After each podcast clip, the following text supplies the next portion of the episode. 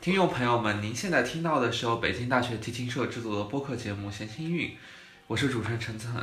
今天坐在我旁边的是来自钢琴社的汪晨威。啊，大家好，我是汪晨威。今天我们将给大家介绍的是理查施特劳斯的一首室内乐作品，呃，这是他的降 E 大调小提琴奏鸣曲。理查施特劳斯生于1864年，卒于1949年，是德国的作曲家、指挥家。呃，但请大家注意，他与以写圆舞曲著称的小约翰施特劳斯为代表的维也纳施特劳斯家族完全没有关系，所以一般以都以全名理查施特劳斯称呼，从而与该家族的众多成员相区分。呃，理查施特劳斯的父亲是当时有名的法国号演奏家，从小他就受到父亲的音乐教导，呃，四岁的时候开始学习钢琴，八岁的时候开始学习小提琴。他的父亲的教导非常注重古典主义，因此他对海顿、莫扎特、贝多芬等人的作品进行过严格的学习和训练。但理查施特劳斯本身的音乐最后却成为后期浪漫派以及二十世纪现代音乐的重要组成部分。呃，理查施特劳斯的早期作品具有典型的浪漫主义特点。在其创作生涯的极盛期，被认为是晚期浪漫主义最重要的代表人物。呃，他晚期的作品也开始流露出一定的现代派倾向，比如调性的瓦解等等。呃，理查施特劳斯的音乐创作和指挥偏好，都表现出他对于德意志古典音乐传统的热爱和深刻理解。他深受莫扎特和瓦格纳等人的影响。呃，理查施特劳斯具有极其卓越的对位写作才能，他几乎所有的作品的肢体都非常复杂。在作为作曲家名垂青史的同时，理查施特劳斯也享有指挥家的极高声誉。他担任过柏林皇家歌剧院和维也纳歌剧院的指挥和音乐指导。一九二零年，与另外两位音乐家一同创办萨尔茨堡音乐节。我们通常听到理查施特劳斯的作品，都是他中期或晚期的大型的交响诗或者歌剧。呃，实际上他在整个创作生涯中的大部分时间都专注于交响诗和歌剧的写作。今天我们将给大家介绍的这首降 E 大调小提琴奏鸣曲，呃，作品号十八，呃，是作曲家实际上是作曲家二十岁时的作品，是他的早期作品。在这之前，他创作过。多首室内乐作品，比如大提琴奏鸣曲、钢琴四重奏等。在这之后，他创作的交响诗《唐璜》使他一举成名，因此他就转向了交响诗和歌剧的创作。所以，这部小提琴奏鸣曲虽然是早期作品，却是他一生中所做的最后一部室内乐作品，也是作曲家青年时代的一部总结之作。其中运用了纯熟的创作手法，仿佛还能窥见多位作曲家的影子。在去年十二月二日的 Clavio 提纲音乐会上，我和陈子恒演奏了第一乐章。呃，尽管这只是作品的三分之一，但其所需要的演奏技巧与体力已经非常惊人。下面我们就来简单的分析一下第一乐章的结构。第一乐章的奏鸣曲式结构非常明显，但其中的内容极其丰富，作曲家也对这个结构进行了微小的扩充。需要注意到的是，这首作品虽然使用了奏鸣曲式结构，但是它区别于传统的奏鸣曲式结构，呃，就是它没有明确的第一主题、第二主题。实际上，作曲家像是有意将这些主题拆分成多个音乐素材，然后通过交织的手法，将这些音乐素材在整个乐章的各个地方都可以呈现。呃，但是我们这里为了讲解的方便，我们还是使用传统奏鸣曲式里面主题的概念。嗯，实际上我感觉这里可以找到四个主题。呃，首先城市部一开始出现的就是第一主题。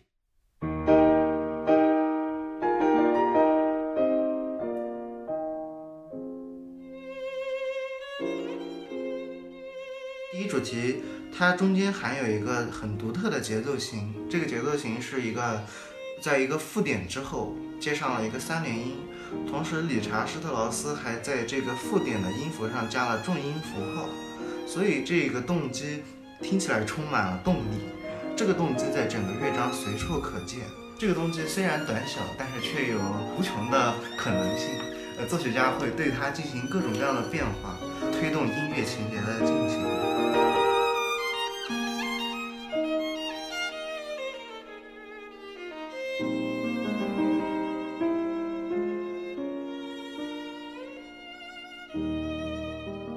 这边的时候，其实小提的写法其实包含一点点的歌剧中这个咏叹调的色彩，比如说像这个，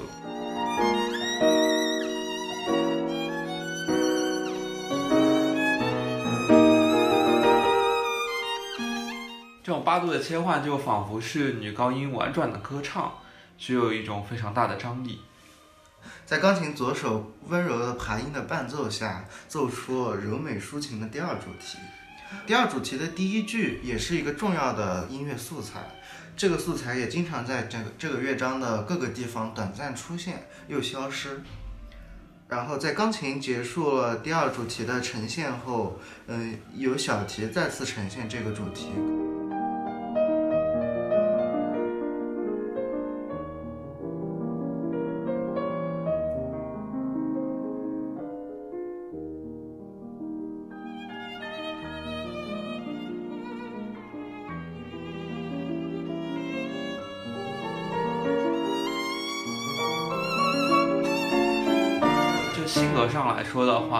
就是第一主题可能是富有活力的，但第二主题就相对来说更加温柔一点。对，所以在技术上处理的时候，就是对应小题上，就是可能是在攻速啊，或者压力或者柔弦上面，就可能要进行一些变化，来做出这种较为温柔的效果。钢琴的话也是需要注意这表达出这里的抒情的感觉，因为这里谱面上标了柔美抒情的这个。记谱符号，所以钢琴在这里需要特别注意，呃，连音线的标记，呃，首首先可以设计好相应的指法，同时是要控制手指不能使下键过于有颗粒感，更应该注重歌唱性的体现。左手的爬音不能喧宾夺主，需要用它来制造一种波浪般的效果。呃，同时踏板也要注意严格遵循谱面上的记号。不能踩得过多，使得音响效果过于冗杂。在第二主题转短暂的呈现之后，理查通过转换节拍的巧妙方式，接着接上了一系列第一主题中的那个动机，然后迅速的将第二主题推到第三主题。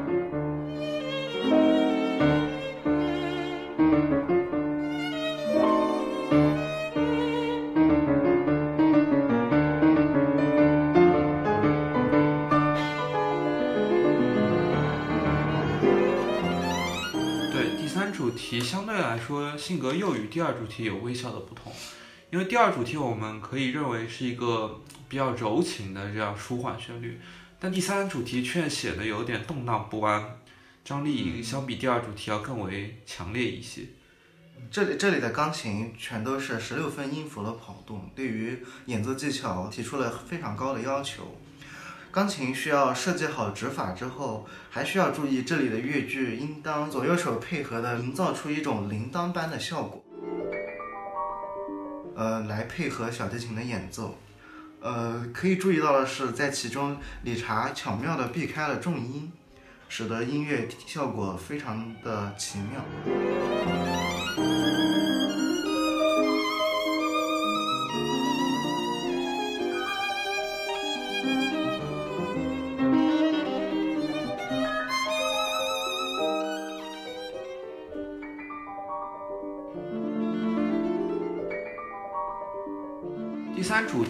快到末尾的时候，是这种不安的情绪逐渐平复了下来。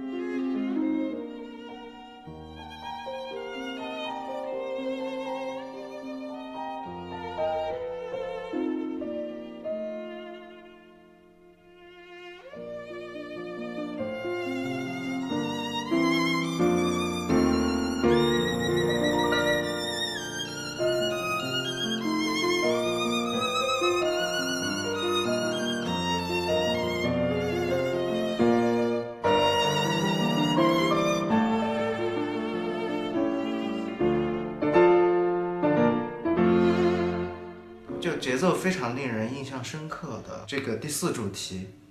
呃，实际上这个这个节奏也是从第一主题的那个独特的动机呃变形而来的。钢琴的双手都用八度来营造出一种管弦乐团齐奏的效果，和小提的独奏相互呼应。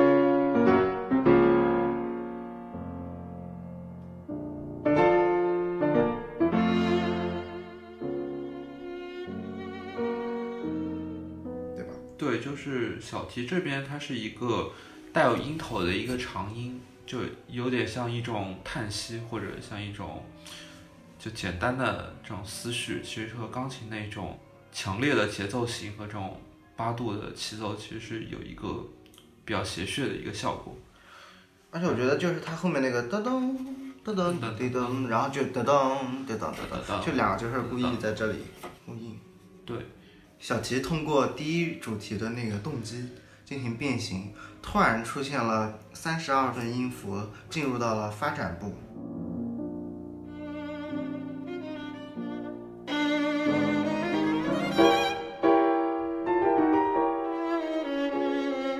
就是在这里的时候，大家可以通过这个各个主题的特征，来试图辨别一下各个主题出现的位置。那我们在这边进行一个简单的回顾。就在城市部的时候，第一主题是这样一个，呃，带附点的三连音的一个音型。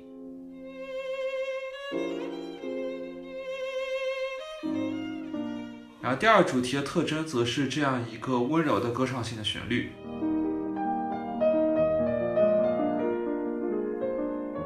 呃，第三主题的特征则是张力相比第二主题要更为强烈一些。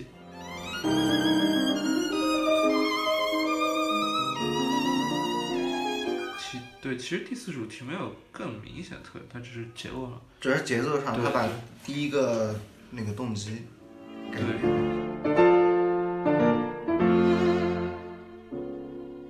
从发展部开始，大家可以看到，理查先弄了第一主题的一句，然后小齐进行第二主题的一句，经常是把这两个主题交错来进行呈现。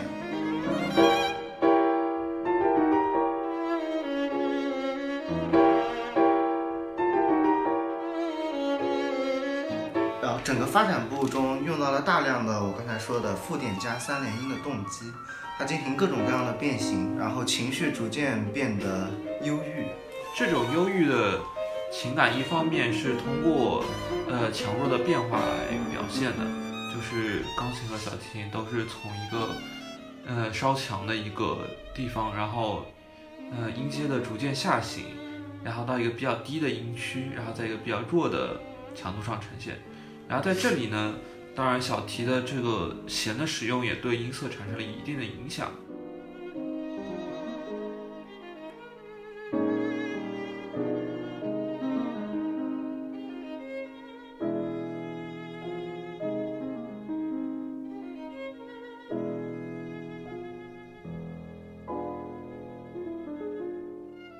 然就然后后在忧郁之后就转入了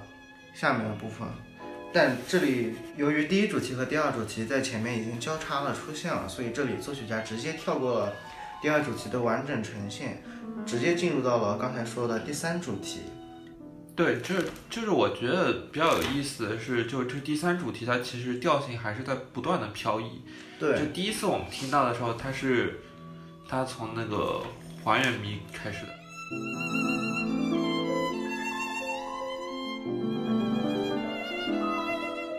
然后在经历到第第三主题中间的十六分音符的那个跑动之后，它就又回到那个降 E 的那个上面。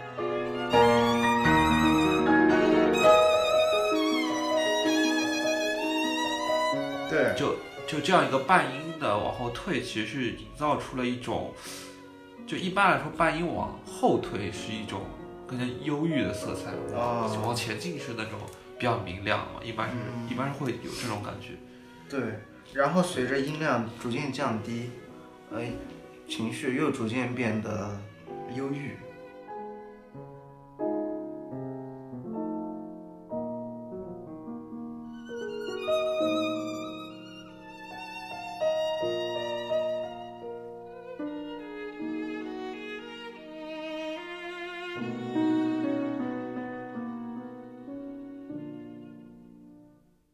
但这时钢琴的双手八度起奏打破了沉静，将乐曲推到了一个新的段落。这个段落甚至可以看作是刚才我们所说的发展部的另一个发展部，它将我们之前所说的发展部的第一主题再次进行了变形，钢琴的双手都是八度来进行，呃，显得强劲有力，呃，仿佛像是在经过长时间的忧郁之后开始大声的哭嚎，是这样感觉。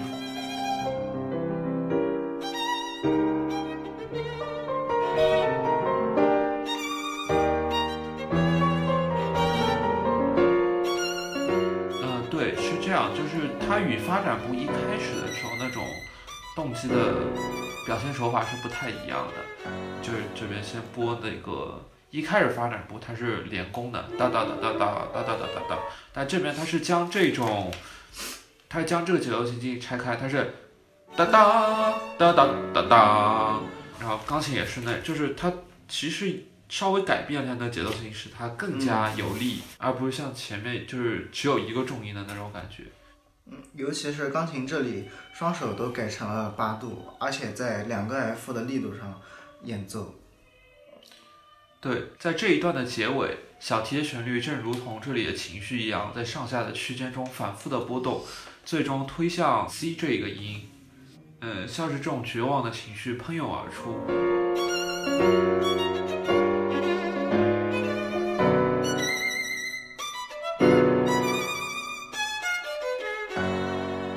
对然后在这个绝望的情绪之后，小小提又用中强的力度奏出第一主题的那个很有动力的动机，但是这里他小提进行在不断重复这个动机的同时，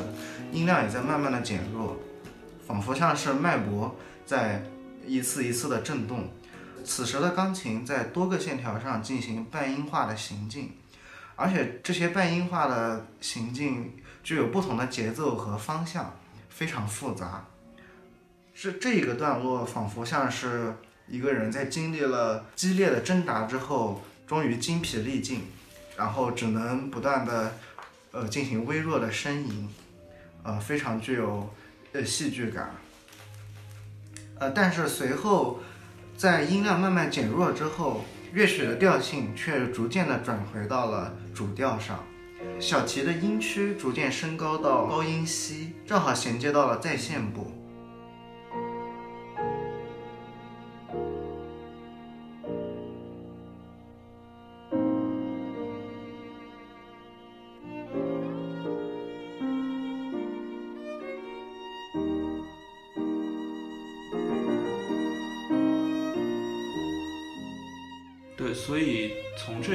边开始再现部的话。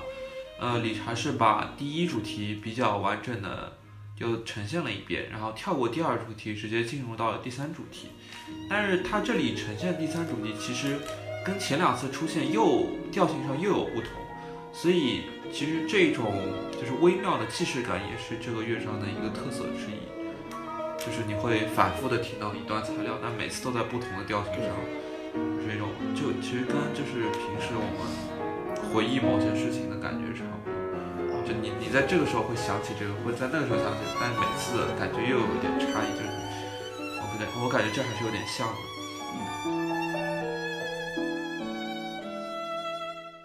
呃，随后同样的，这里作曲家也继续呈现了第四主题，但实际上这里在线部呈现的第一、第三、第四主题，相比城市部都稍显简略。呃，但随后作曲家将第三主题的后半部分进行了变形，推向了整个乐曲的第一次高潮。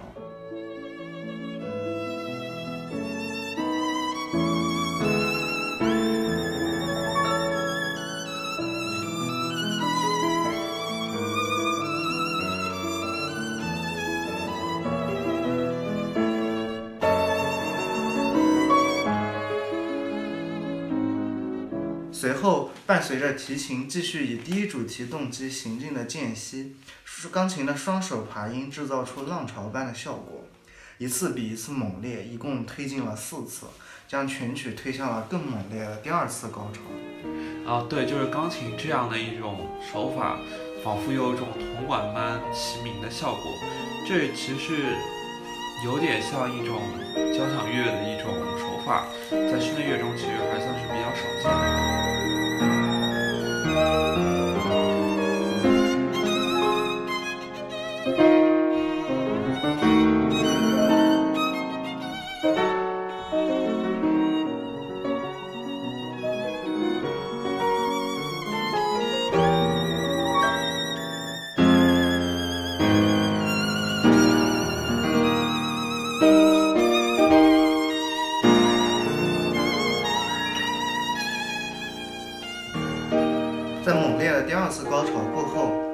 给这个乐曲加上了一段尾声，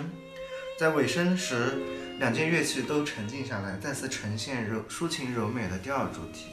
仿佛像是对之前内容的回忆。在简短的呈现之后，出现了钢琴独奏，这时呈现的是第一主题，铿锵有力，形成辉煌的结尾。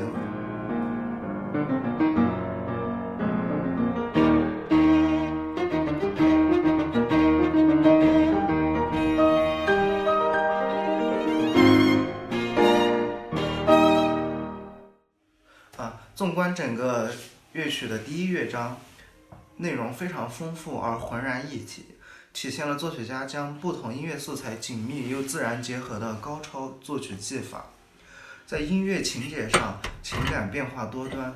涵盖了乐观、抒情、忧郁和挣扎等丰富的内容，充满了戏剧性。在乐器的安排上，小提琴部分极大地发挥了其特性。钢琴部分则更像是一个管弦乐团，呃，这首曲子因此对两位演奏者都提出了很高的要求。在第一乐章之外，还有之后的两个乐章。第二乐章标题为即兴曲，小提琴和钢琴以三种不同性格的主题进行对话，感人至深。每个主题的发展都具有一定的即兴性，这也是标题的缘由。第三乐章标题为终曲。却首先以一个阴郁的影子开始，随后再次出现了第一乐章主题的动机，将阴霾一扫而空，充满了无穷的活力。小提琴和钢琴在最后这个乐章中都进行了绚丽的展技，最后以一个极为辉煌的尾声结束。这两个乐章也同样非常精彩，大家感兴趣可以自行聆听。